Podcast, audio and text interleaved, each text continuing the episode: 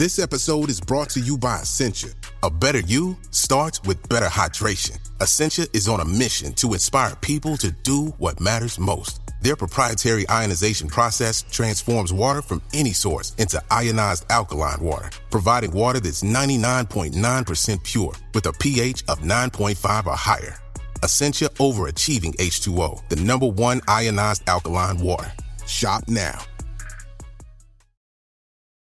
This episode is brought to you by ZipRecruiter. When you want the best, you have to act fast, especially when hiring for your business. You want to find the most talented people before the competition scoops them up. And the best way to do that? ZipRecruiter. ZipRecruiter finds top talent fast. In fact, four out of five employers who post on ZipRecruiter get a quality candidate within the first day. And right now, you can try it for free at ziprecruiter.com slash Spotify. ZipRecruiter, the smartest way to hire. When you need mealtime inspiration, it's worth shopping Kroger, where you'll find over 30,000 mouthwatering choices that excite your inner foodie. And no matter what tasty choice you make, you'll enjoy our everyday low prices, plus extra ways to save, like digital coupons worth over $600 each week. You can also save up to $1 off per gallon at the pump with fuel points. More savings and more inspiring flavors make shopping Kroger worth it every time. Kroger, fresh for everyone. Fuel restrictions apply. 10 years from today, Lisa Schneider will trade in her office job to become the leader of a pack of dogs. As the owner of her own dog rescue, that is. A second act made possible by the reskilling courses Lisa's taking now with AARP to help make sure her income lives as long as she does. And she can finally run with the big dogs and the small dogs who just think they're big dogs. That's why the younger you are, the more you need AARP. Learn more at aarp.org/skills.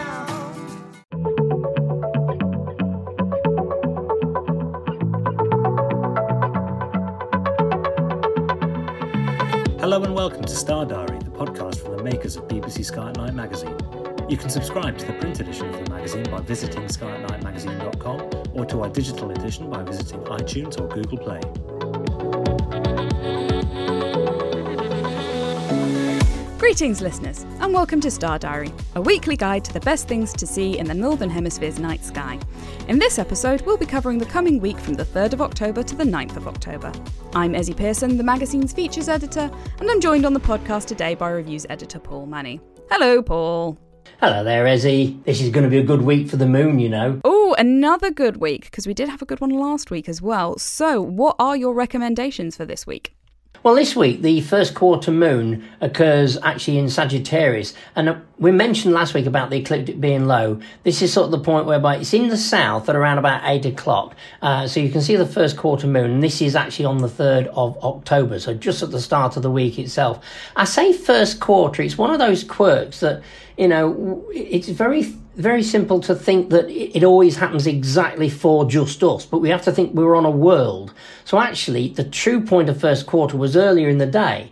So when we see it, by the time it gets round to the evening, it's slightly more than a half phase because first quarter always suggests it's got to be half phase into mm. it. So it's slightly more than that in actual fact. But there's lots of features to see on the moon. I mean, you've got the various basins anyway. You've got beginning to see um, Mare Imbrium, the huge basin actually on the moon. We see about half of it at the moment on this particular night. And we've got uh, the Sea of Serenity, of course, we've got Tranquility, where of course the Apollo astronauts landed as well. And uh, we've actually got a lot of the craters in the southern hemisphere becoming available to view. So mm. if you've got a small telescope, the moon is absolutely full of detail uh, to use. Uh, you know, if you're a beginner, I, always think the the moon is uh, moon and Saturn. Those are the two I really my my first memories of looking at the moon and Saturn and being absolutely blown away. And I think that's common with a lot of amateur astronomers. First views were usually of the moon and Saturn sort of thing, you know, and uh, Saturn with its rings, and but seeing the craters on the moon, the actual real craters. So there's lots in the southern hemisphere. It's a lot more craters in the southern hemisphere. So uh, they're becoming available now, and it is interesting, of course. NASA recently announced something. I think it was last month that uh, they're actually now looking at sites for the landings. Yeah. Uh, to take place in the southern and south polar region. So when you're looking at that south polar region, you're you're looking possibly mm. at the historic landing sites of the next missions. Yeah. I mean that'll be exciting, won't it? They've they've announced uh, 13 potential landing sites um, across the, the, the south pole of the moon. Um, because this is the place where they think it's most likely to be able to find some form of water on the moon because there's some craters down there that never quite see the light of the sun and they think that well there's there's been hints that there's water ice down there um, but whatever happens probably um, provided it goes ahead uh, artemis 3 will be landing at the lunar south pole That'd be quite exciting. You know, I mean, I, I, I the first woman on the moon Yeah. will walk across the south pole about blooming time as well. now, the thing about the moon is when it's at this phase, it's waxing towards full. That's what we call waxing. So it's getting bigger uh, in the actual phase itself, and it does slowly climb higher up the ecliptic. Uh, it actually forms a triangle with Saturn and Vesta on the 5th, so two nights later. And we're talking about 8 o'clock, so a nice, convenient time. No setting alarm clocks for this one, is it? Sort of thing. We just go outside and there, hopefully it is. I mean, obviously the moon is so bright, you shouldn't be able to. If you can't see the moon, it's got to be cloudy. Either that, or you've got hills or buildings in the way, sort of thing. So, uh, you know, but it's one of those things. Now, the thing about this is that we've got Saturn and we've got Vesta. And Vesta does need binoculars or a small telescope. But it's nice to see we've got three planetary bodies reasonably accessible to view. The moon, easy naked eye, Saturn, naked eye, and with a telescope as well. And then I say Vesta as well. and three completely different planetary bodies you've got a, a planet a moon and an asteroid in there Yeah, exactly. So you can study three different types, sort of thing, in, in one go, sort of thing. yeah. But uh, I say you will need binoculars or a telescope for Vesta. Vesta itself is not too bad in magnitude. It's plus six point five. So that's sort of, you know, bordering on what some call naked eye. You know, nowadays with my glasses, I think I need somewhat brighter than that. so I won't be able to see it. Saturn's magnitude plus 0.5. But the moon, well, it's bound to be bright. It's minus 11.6 because it's so bright. And of course, big as well. But uh, this is a chance to look them down, have a look at Vesta and see Saturn as well. I always like it when the moon lines up with these things because it's a guide. Then we wait another two or three days. We're talking about the 8th of October, and the moon is getting towards full. It's not quite full, it's past Neptune, and it will actually lie below Jupiter. So we just mentioned Jupiter. And this is an interesting thing is that we're sort of like a week or so, sort of thing, from, or probably about a week, 10 days from the opposition of Jupiter. Hmm. And the point about this is that this is why it's getting close to full, sort of thing, because the moon is full when it's at opposition. Yes We don't think about that. We never really we we never use the term opposition for the moon, but that's technically what's happening. It's opposite the sun in the sky. It is fully illuminated. So you know you know you're getting close to that time, sort of thing, when the full moon is getting closer to the position of say a planet that's at opposition as well. So you know the full moon has to occur at virtually the same time. So we're, very close. We're only a few days off as such from that. But uh, on the 9th, if we always like a challenge, don't we? yeah Um, we're, we're always throwing up challenges as such. You need to be in the morning sky. We're talking about 4 a.m. I know, I know, it's early, but you know, it's one of those things that, I mean, you've got the glories of the, the winter sky up by then. You've got Orion up and you've got Canis Major. And the thing about Canis Major is we've got Sirius, the brightest star in the night sky. We have to say the night sky. If we say the sky, somebody says, hang on, the sun's the brightest thing. But uh, Sirius is the brightest star in the night sky uh, in both hemispheres. And so what we've got, though, is got the minor world Pallas. Now, Pallas is faint again. It's a bit like Ceres. It's 8.8 so it is quite faint. Um, but it's interesting to compare it with this incredibly bright star, minus 1.45 for Sirius.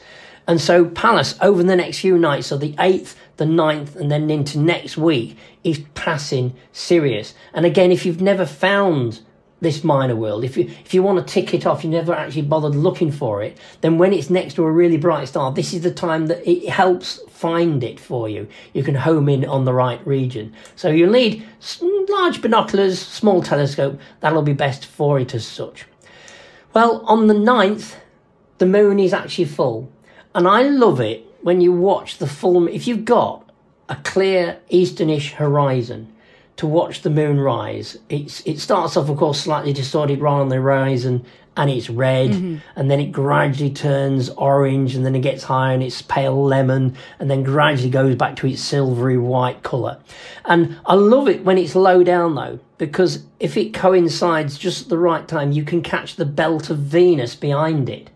So you actually get this gorgeous yellowy orange moon. I remember taking a picture many years ago, sort of thing. I, I gave a talk in Wales, and as I it was summertime, and as I was heading back, I was literally driving towards the moon, and I had to find a lay-by and stop because there was this gorgeous picture of the moon, but it was in the belt of Venus, and this belt of Venus is basically the Earth's shadow, and you know the red sunsets, all that. It's the red sunset, but in the, the scattering of the light in the atmosphere, and we see it sort of gradually rising higher, but then it gradually fades. So it's more concentrated lower down. Mm-hmm. And when you see the moon against that as well, it's absolutely gorgeous. And it's known as the belt of Venus, yeah. although technically Venus can't actually be in it. That's true. Because it's opposite the sun. the wrong direction. the sky, isn't it?